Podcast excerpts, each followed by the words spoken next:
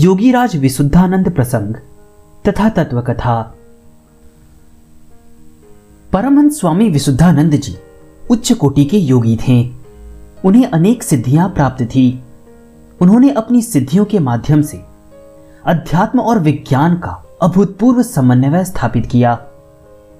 विशुद्धानंद जी महामहोपाध्याय पंडित गोपीनाथ कविराज के गुरु थे। कविराज जी ही विशुद्धानंद जी की मनीषा, अध्यात्म और सिद्धियों को समझने में सक्षम थे। प्रश्नों के रूप में कविराज जी ने योगीराज से अध्यात्म जगत के निगूढ़ रहस्यों का ज्ञान प्राप्त करने का प्रयास किया। अनेक खंडों में प्रश्नोत्तर हुए।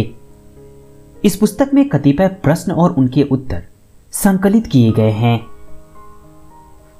विशुद्धानंद जी अपने उपदेशों के अंतर्गत जिस प्राकृतिक शक्ति या सत्ता की क्रिया या प्रतिक्रिया का विश्लेषण करते थे, आवश्यकता अनुसार उसे प्रत्यक्ष करके दिखा भी देते थे। प्रथम भाग में विशुद्धानंद जी की संक्षिप्त जीवनी के अंतर्गत सूर्य विज्ञान तथा अन्य अलौकिक क्रियाओं का विवरण भी दिया गया है। अध्यात्म जगत के जिज्ञासुओं के लिए यह प्रसंग तत्वकथा प्रेरणास्पद है। इस पुस्तक के प्रकाशन में कविराज जी के विभिन्न ग्रंथों से सामग्री का चयन किया गया है। उनके अनुवादों तथा प्रस्तुतकर्ताओं के प्रति विनम्र आभार निवेदन करते हैं। प्रकाशक। आजकल पाश्चात्य देशों में जीवनचरित रचना का प्रबल उत्साह देखने में आता है। धनी, ज्ञानी, गुणी, कलाविद, कर्मवीर, जिन्होंने अपने जीवन में कुछ न कुछ विशेषता दिखाई है, उन सबके जीवन वृतांत की विवेचना होती है और इस प्रकार जीवनचरित का लिखना जातीय उत्कर्ष के लिए आवश्यक माना जाता है। हमारे देश में भी वर्तमान युग में न्यूनाधिक परिणाम में यह प्रथा चल पड़ी है और यह भी नहीं कह सकते कि प्राचीन काल में यह प्रथा बिल्कुल ही नहीं थी, किंतु महापुरुषों का जीवन साधारण मनुष्यों के सदृश नहीं होता। उनका जीवन आदर्श रूप होते हुए भी जगत के लिए सर्व प्रकार से अनुकरण योग्य नहीं होता। हां, उनके उपदेश अवश्य पालनीय होते हैं, किंतु यदि उनका स्वयं हम अंधानुकरण करें तो उनकी सी अवस्था कभी प्राप्त नहीं कर सकते। जिन उपायों से वे महिमा प्राप्त करते हैं उनको जानकर लोगों का उपकार हो सकता है, यह सत्य है, परंतु उनके गूढ़ विषयों का वर्णन कर प्रकाशित करना उचित नहीं है। सदगुरु की शक्ति प्राप्त कर उनके आदेशानुसार कार्य करते रहने से दीर्घकाल के अध्यवसाय, निष्ठा तथा श्रद्धा के फलस्वरूप जीवन का उत्पादन परिवर्तित होकर अवश्य शुद्धि होती है। अस्वाभाविक अनुकरण द्वारा तो कोई फल सिद्धि नहीं हो सकती। ऐसे महापुरुषों के जीवन चरित्र कथा कहानी की तरह लिखकर प्रकाशित करने के विषय नहीं होते। जिन्होंने ऐसी चेष्टा की है उन्होंने अपनी धृष्टता मात्र प्रकट की है। रेनौन ने ईसा की और बंकीम चंद्र ने श्री कृष्ण की जीवनी लिखने की चेष्टा की थी, परंतु कहने की आवश्यकता नहीं कि दोनों ही असफल रहे। जिसको यथार्थ में जीवनी कहा जाए, ऐसे किसी भी महापुरुष की नहीं लिखी गई। जो लिखते हैं वे यदि स्वयं उच्च अवस्थापन्न पुरुष नहीं है तो आलोच्य जीवन को आप ही ठीक ठीक नहीं समझ सकेंगे और उस जीवन में जो प्रतिक्षण विचित्र रहस्यों का उदय होता है उसको कदापि देख नहीं पाएंगे। तब फिर उसको दूसरों के लिए बोधगम्य बनाने की तो बात ही अलग रही। इसका दुष्परिणाम यह होता है कि दिव्य चरित्र में लेखक की अपनी भावानुरूप क्षुद्रता तथा मानवीयता आरोपित हो जाती है और अपनी भ्रांतिपूर्ण विवेचना शक्ति के मापदंड से वह आलोच्य महाजीवन पर अप्रमाणिक विचार करते जाता है, प्रकारांतर से वास्तविक सत्य की अवमानना कर बैठता है। मोहम्मद का जीवन चरित्र पढ़कर मोहम्मद का ठीक ठीक परिचय नहीं मिलता।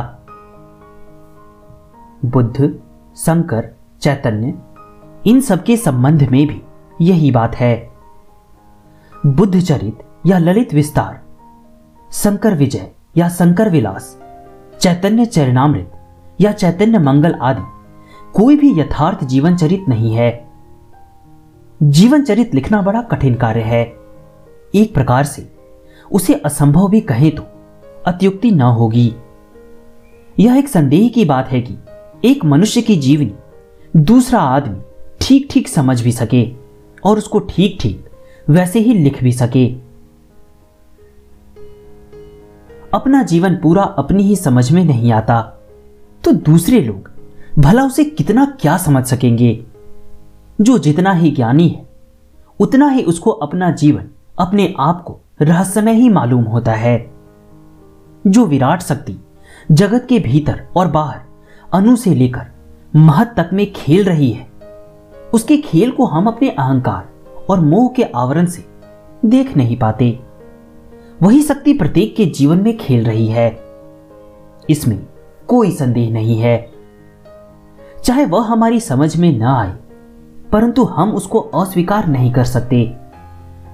जैसे जैसे अहंकार निवृत्ति होती जाती है उस विराट शक्ति की क्रीड़ा का प्रत्यक्ष अनुभव होने लगता है और जीवन की क्षुद्र घटनाओं में भी उसकी महिमा का आभास दिखाई देने लगता है। और महाशक्ति का खेल देखकर मनुष्य अपने को धन्य मानता है।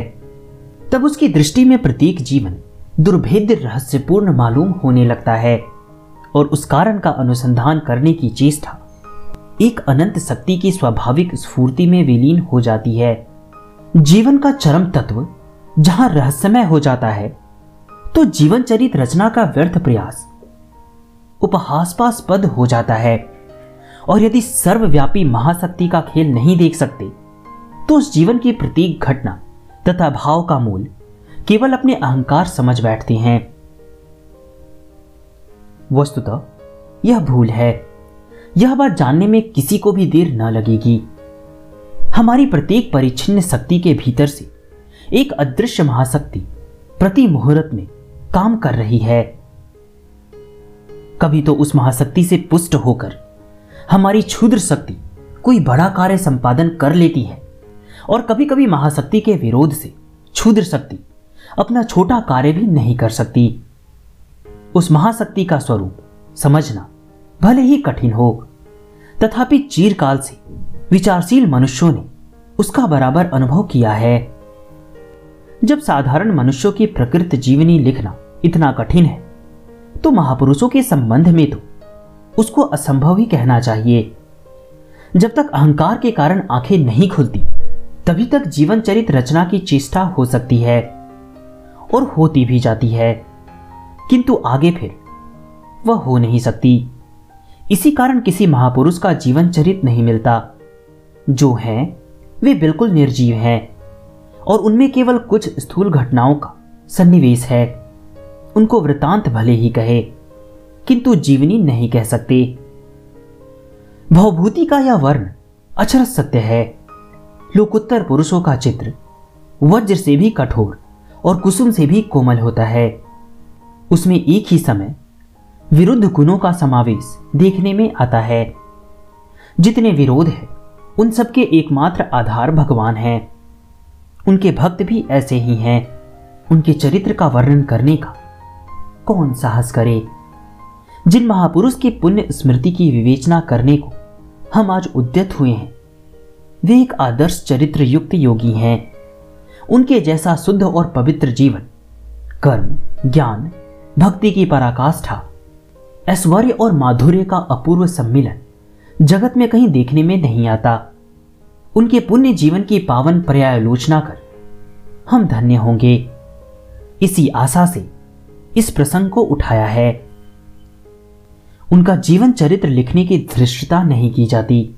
जिनके लोकातीत जीवन के अंश मात्र को समझने से अपना जीवन सफल कर उनकी असंख्य विभूतियों के एक दो स्फुरन मात्र देखकर हम चकित हो गए हैं।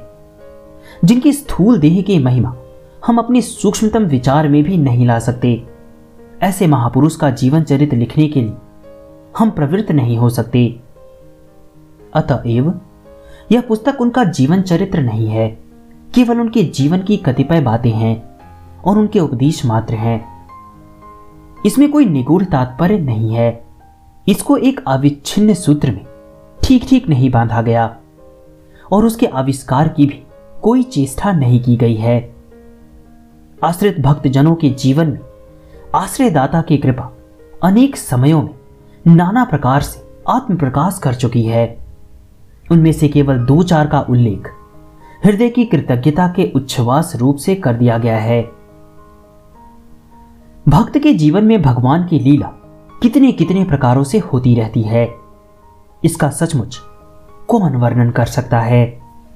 और वह कितनी बार हुई तथा किस हद तक इसका हिसाब लगाने का किसको गम है।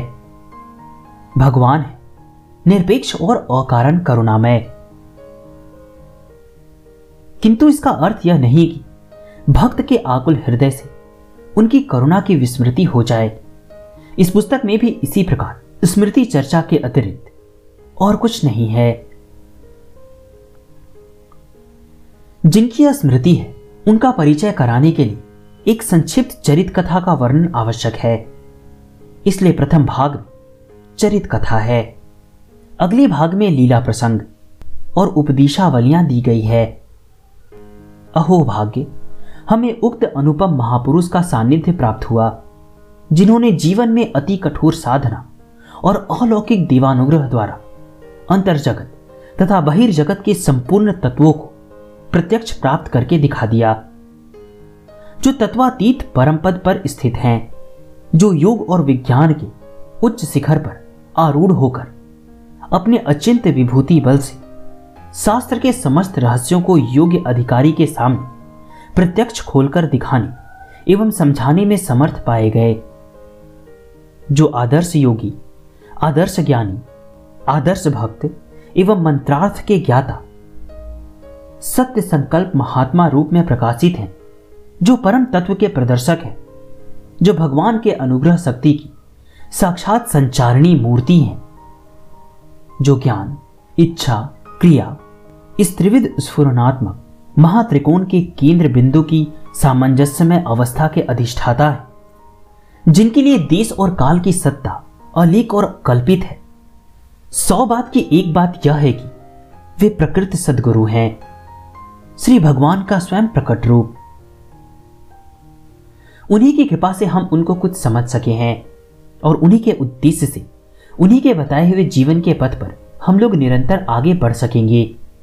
जो प्राकृतिक विकारों से परिचिन्न वह संश्रिष्ट नहीं है, जो अखंड चैतन्य से नित्य योग युक्त होकर विश्व जगत के हृदय कमल में विश्वनाथ की नाई अंतरात्म रूप से विराजमान है, वे ही हमारे हृदयों में चिर जागृत प्रकाशमान हो। यही हमारी उनके श्री चरणों में एकमात्र निरंतर प्रार्थना है। काल के प्रभाव से सद्धर्म का आदर्श मलिन हो गया है। मनुष्य आज अपने ऋषि योग्य दिव्य भाव से पतित होकर जीवन के वास्तविक लक्ष्य को भूल गया है। असार को सार समझकर उसी की खोज में अमूल्य शक्ति और समय का व्यय कर रहा है। शास्त्र और ऋषि वाक्य पर से विश्वास उठ गया है। न वैसी सरलता है और न वैसी तपस्या ही। वह सत्य को नहीं पहचानता, इसलिए श्रद्धा और सत्यानुराग भी नहीं है। उसकी देह अशुद्ध है, मन अपवित्र है, हृदय संकीर्ण, दृष्टि क्षीण और बुद्धि जड़ है। आज का यह ऐसा मनुष्य धर्म के यथार्थ रूप को किस प्रकार देख सकता है? केवल इतना कहने से कि वह देख नहीं सकता, उसका संशय दूर नहीं होता और न विचार का मोह छूटता है। सत्य के उदार एवं माधुर्यमय रूप के आकर्षण का उसको अनुभव ही नहीं हो पाता। इसी कारण उसके विक्षिप्त चित्त की चंचलता किसी भी उपाय से दूर नहीं होती। वह अमृत के आस्वादन के लिए अमरधाम के अधीश्वर से लेकर क्षुद्रतम कीट पर्यंत सतृष्ण भाव से चारों ओर मारा मारा घूमता फिरता है, जिसका क्षीण आभास मिलने पर भी मुक्त जीवन क्षण भर के लिए तो अपने को कृतकृत्य समझ लेता है, जिसको ना पाने तक उसकी किसी प्रकार की भी तृष्णा नहीं होती और न उसे शांति मिलती है। वासनाबद्ध बहिर्मुख जीव की उसी अमृत धारा का पान कराने के लिए युग युग में कल्याणमयी जगन माता की प्रेरणा से मर्त्यभूमि पर महापुरुष सदगुरु के रूप में अवतार लेते हैं। सदगुरु के अतिरिक्त चौदह भुवनों में और कोई नहीं है जो कि इस आनंद की प्राप्ति का उपाय जानता हो। आज वे हम लोगों को उस परमानंद की प्राप्ति का पता बताएं और कामादि विषयों के विरोधी आक्रमणों से वे ही हमारा उद्धार करें। हम जानते हैं कि इस स्मृति चर्चा का भी अधिकार हमको प्राप्त नहीं है। जैसे बिना सूची और संयत हुए दिवालय में प्रवेश पाने और पूजा आदि करने का अधिकार नहीं होता, उसी प्रकार मलिन और चंचल अंतःकरण से पुण्य श्लोक महापुरुषों का स्मरण भी निषिद्ध है। इस बात को जानते हुए और अपनी अयोग्यता का पूरा अनुभव रखते हुए भी इस पुस्तक को लिखने में जो हम प्रवृत्त हुए हैं उसके भी कुछ कारण हैं। पहला कारण तो यह है कि यदि इस प्रसंग के द्वारा स्वर्गीय पवित्रता, वैराग्य और विवेक का बिंदु मात्र भी आभास इस मलिन हृदय में हो तो उसी से हम धन्य होंगे। अग्नि जिस प्रकार अशुद्ध वस्तु की उपेक्षा व अनादर किए बिना अपने संग से उसे आत्मवत बनाकर पवित्र कर देती है, उसी प्रकार महापुरुष की पुण्य सत्संगति का कलुषित चित्त पर अवश्य ही उत्तम प्रभाव पड़ता है, यह हमारा विश्वास है। श्री भगवान की करुणा पर दीन और पतित जनों का भी अपना दावा है। जब शिशु माता की गोद में आने के लिए व्याकुल भाव से हाथ बढ़ाता है एवं पवित्र अथवा अपवित्र होने का भाव उसके मन में नहीं आता तो माता भी बिना संकोच के उसको अपनी गोद में ले लेती है। मां के अंक की यही अपूर्व महिमा है कि उसके पवित्र स्पर्श से सारी मलिनता आप ही दूर हो जाती है। दूसरे, हम योग्यतर पुरुष को यह महत्त्व कार्य करने के लिए आह्वान करते हैं जो स्वभाव से सत्य और ज्ञान के पिपासु हैं। वे तो अवश्य ही इस क्षेत्र में अवतीर्ण होंगे यदि उनको सचेत करने में हमारा यह कर्कश नाद कुछ भी साधक होगा, तब तो हमारा परिश्रम इतने से ही सार्थक होगा। गोपीनाथ कविराज जी, ऐसा गोपीनाथ कविराज जी ने लिखा है।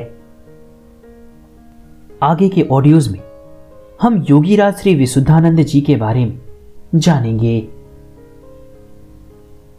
उनकी जीवनी सुनने के लिए हमारे साथ बने रहें।